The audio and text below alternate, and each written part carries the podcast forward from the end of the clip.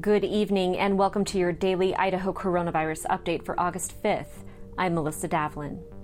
On Wednesday, the Idaho Department of Health and Welfare added 473 new cases and seven new deaths to its statewide total.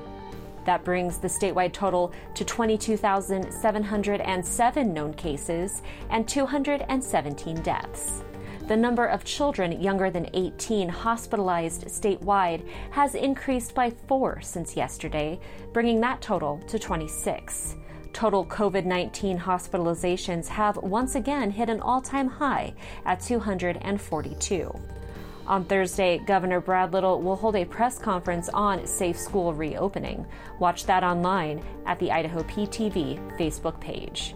We'll see you back here tomorrow, and until then, stay safe, Idaho.